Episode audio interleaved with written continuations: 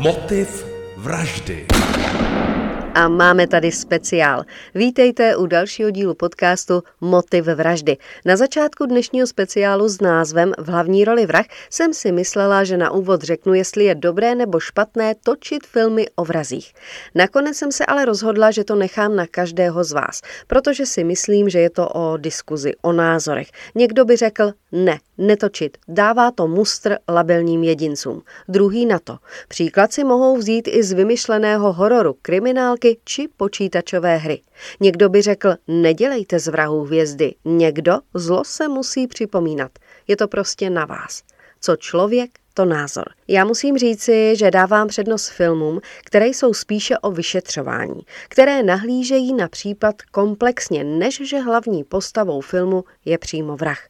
Původně jsem chtěla připravit takový žebříček, hitparádu filmů, které se točily na základě skutečných případů, ale v tom množství je to opravdu těžké. E, tak jsem se rozhodla prostě připomenout pár zajímavých zahraničních i českých snímků. Vždy si řekneme něco k filmu a samozřejmě i k té skutečnosti.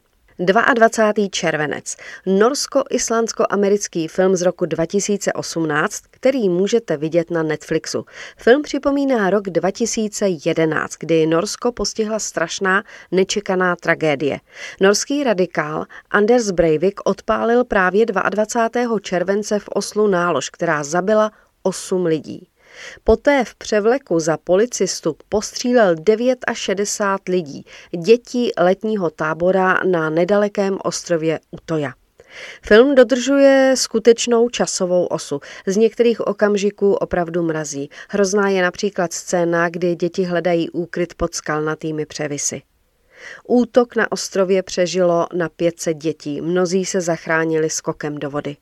Soudní proces s Breivikem začal v dubnu 2012. Řešilo se mimo jiné i to, jestli je vůbec příčetný. Nejprve mu odborníci diagnostikovali paranoidní schizofrenii. Další vyšetřování ale došlo k závěru, že trpí narcistickou poruchou osobnosti.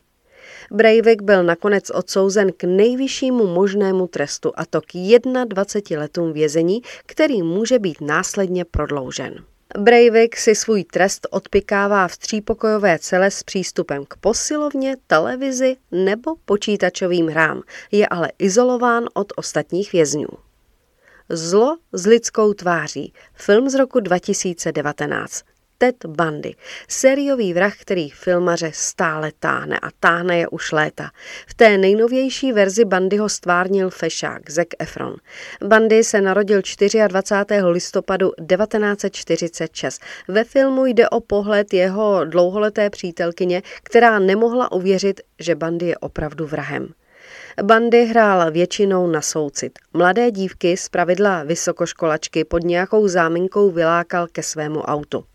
Vždy předstíral nějaké zranění, chodil s nohou v sádře nebo oberlých, jindy se zase převlékl rovnou za policistu nebo hasiče. Někde u vody dělal, že má zlomenou ruku a potřebuje pomoc lodí, potřebuje jí sundat ze svého auta. A právě u svého žlutého brouka pak dívky omráčil nějakým těžkým předmětem. Co následovalo? Dívky škrtil, brutálně mlátil, týral a znásilňoval. V některých případech dokonce až po jejich smrti. Bandy jeden čas pracoval i na lince bezpečí. Neskutečné. Dohromady mezi lety 1974 a 1978 zavraždil na 30 dívek. K tolika vraždám se alespoň několik dní před svou popravou přiznal, ale říká se, že těch obětí bylo mnohem víc. Ted Bundy byl v 70. letech bohužel mediální hvězdou. Rád dával rozhovory. Poté, co své právníky obvinil z toho, že jdou proti němu, se jako bývalý student práv a zdatný řečník začal obhajovat sám. Ted Bundy je jeden z nejznámějších sériových vrahů minulého století. Může za to právě i ten jeho atraktivní vzhled. A jak jsem říkala, v roce 1989 byl popraven. A máme tady další snímek. Amanda Knox, vražda v Itálii. Šlo o televizní film z roku 2011. Amanda Knox, která se narodila 9. července 1987, byla v Itálii souzena odsouzena a následně osvobozena v případu vraždy spolubydlící Meredith v listopadu 2007. Tehdy 21-letá britská studentka Meredith byla zavražděna po bujarém večírku. Po párty pak byla nalezena znásilněná v kaluži krve, měla asi 40 bodných ran. Podezření padlo právě na její spolubydlící Amandu a jejího přítele. A protože případ je to stále hodně zajímavý, nově se točilo. Stillwater, tak to je film, ve kterém si hlavní roli zahrál Matt Damon, vynikající herec. Hraje tam amerického stavebního dělníka, který se vydává do Francie poté, co je v Marseille zadržena jeho dcera pro obvinění z vraždy své milenky. Tvůrci filmu se nijak netají tím, že námět byl inspirovaný vraždou britské studentky Meredith, se kterou Amanda sdílala byt během svého zahraničního pobytu v Itálii. No a samozřejmě Amandě se to vůbec nelíbí. Na sociálních sítích vystoupila proti novému filmu. V sérii příspěvků viní tvůrce snímku, že z ní dělají přímou účastnici zločinu a podporují tak štvavý mediální obraz, který ji už roky pronásleduje. A já myslím, že pronásledovat bude. Zruda. Americký film z roku 2003 o sériové vražitkyni Eileen Wurnsové. Byla to prostitutka, byla to lesba, která nenáviděla muže. Za vraždy snad sedmi mužů spáchaných na konci 80. a počátkem 90. let byla odsouzená k trestu smrti. Poprava smrtící injekcí se uskutečnila v říjnu 2002. Zatýkání Eileen bylo velmi zajímavé, opravdu jak z filmu. Možná, že se někdy k tomuto případu ještě vrátíme. Ve filmu si Eileen zahrála Charlie Steron. Maskeři odvedli skvělou práci, jinak krásná herečka byla jako Eileen strašná a byla jí velmi podobná. Ve filmu si zahrála i Kristýna Ricci.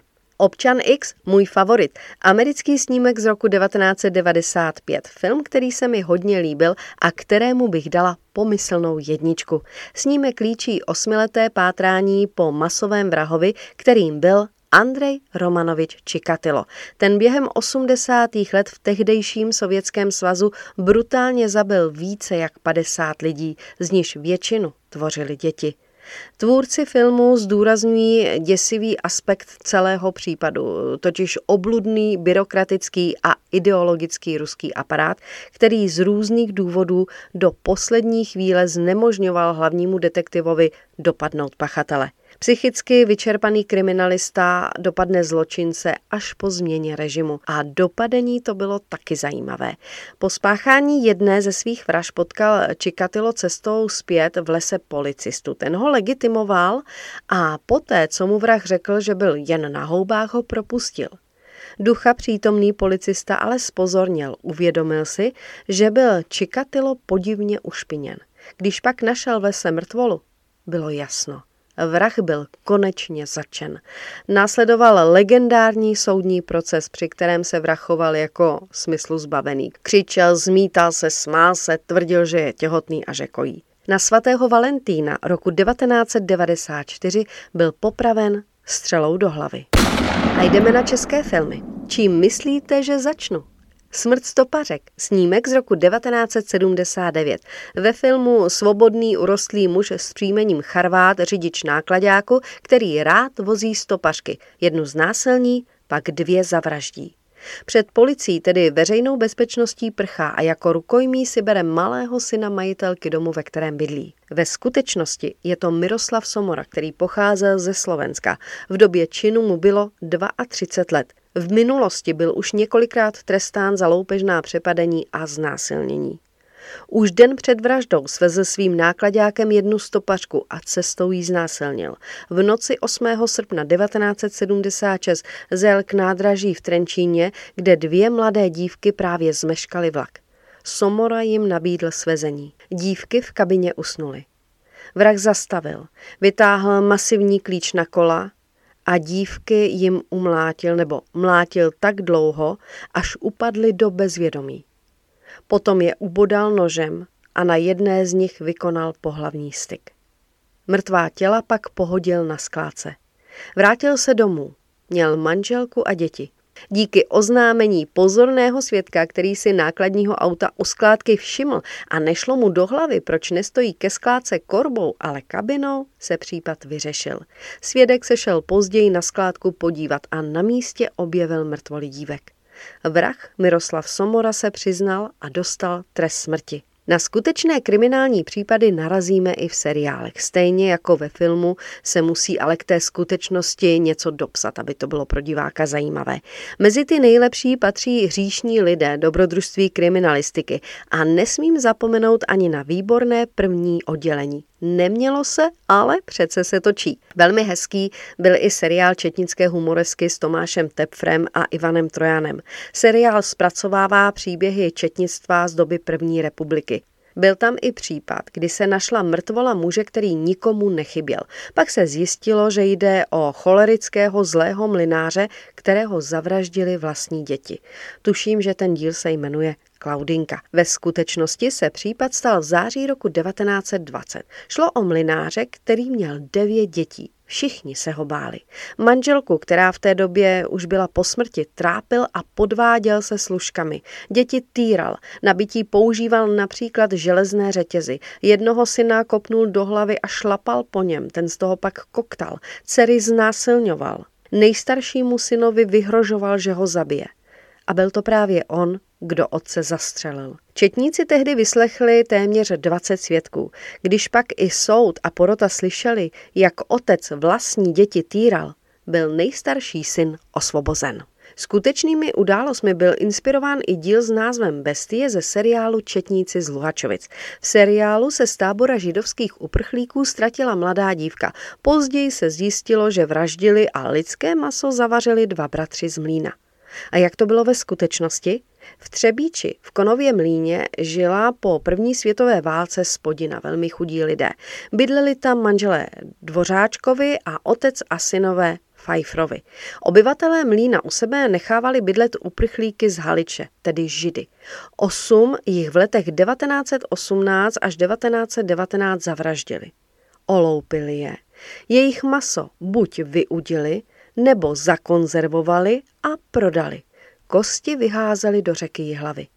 Vraždy byly odhaleny až v roce 1925, když se provalilo, tedy když se v hospodě prořekli, že zavraždili dva Čechy z Třebíče, dva bratry. Četníci tehdy zadrželi jak manžele Dvořáčkovi, tak Fajfrovi. Ve mlíně pak našli mrtvoly oloupených bratrů a odhalili i dřívější vraždy židů, i ten kanibalismus. Paradoxně, byli Dvořáčkovi i Pfeifferovi obviněny jen z vraž českých bratrů a nedostali ani trest smrti. Nejhorším trestem bylo doživotí. Vraždám židů a kanibalismu soud v té době nevěnoval vůbec žádnou pozornost. Asi už jste zaznamenali, že se natočila minisérie s názvem Případ Roubal. Jde o jednoho z našich největších sériových vrahů, kterého si zahrál Hinek Čermák. Hlavní postavou příběhu je koncipientka Roubalova obhájce, která v průběhu procesu řeší velké morální dilema.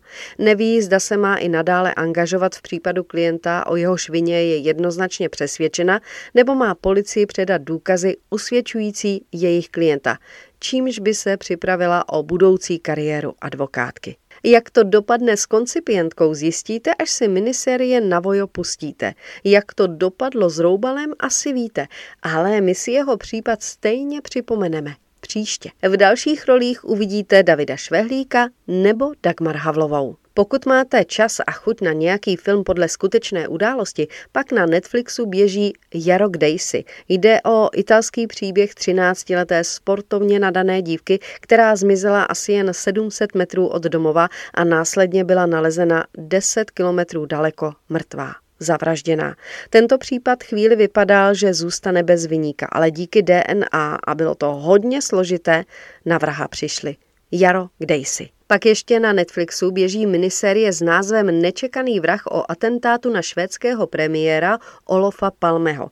Je to o muži, který tvrdil, že byl svědkem vraždy. Někteří detektivové ale byli přesvědčeni, že to je vrah. No a nebo si najděte Četníky z Luhačovic a díl Bestie, o kterém jsme mluvili. Jednoho z vraždících bratrů hraje výborný Štěpán Kozub a díl je to opravdu vydařený. Hezkou podívanou, bezpečné dny a naslyšenou. Motiv vraždy se Štěpánkou Šmídovou.